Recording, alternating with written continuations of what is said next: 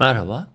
BIST 100 haftanın son işlem gününde 4900 desteğine sarkma sonrasında sınırlı tepki yaşadı. Kapanış 5027 seviyesine gerçekleşti. Endekste 21 ve 50 günlük ortalama civarındaki hareket devam ediyor.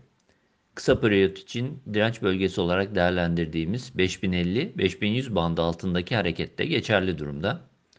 BIST de kısa periyotta yeni bir iyimserlik gelişebilmesi için bu band üzerinde kalıcı hareket görülmesi gerektiğini düşünmeye devam ediyoruz. Endekste 21 günlük ortalama da 5041 seviyesinde bulunuyor. Dolayısıyla 5050-5100 bandı üzerinde kapanış durumunda ancak yukarı yönlü beklentinin yeniden güç kazanabileceğini belirtebiliriz. 4850-4750 yakın destek bölgesi. Altına yaşanacak sarkma yeni bir zayıflama işareti olarak değerlendirilmeli.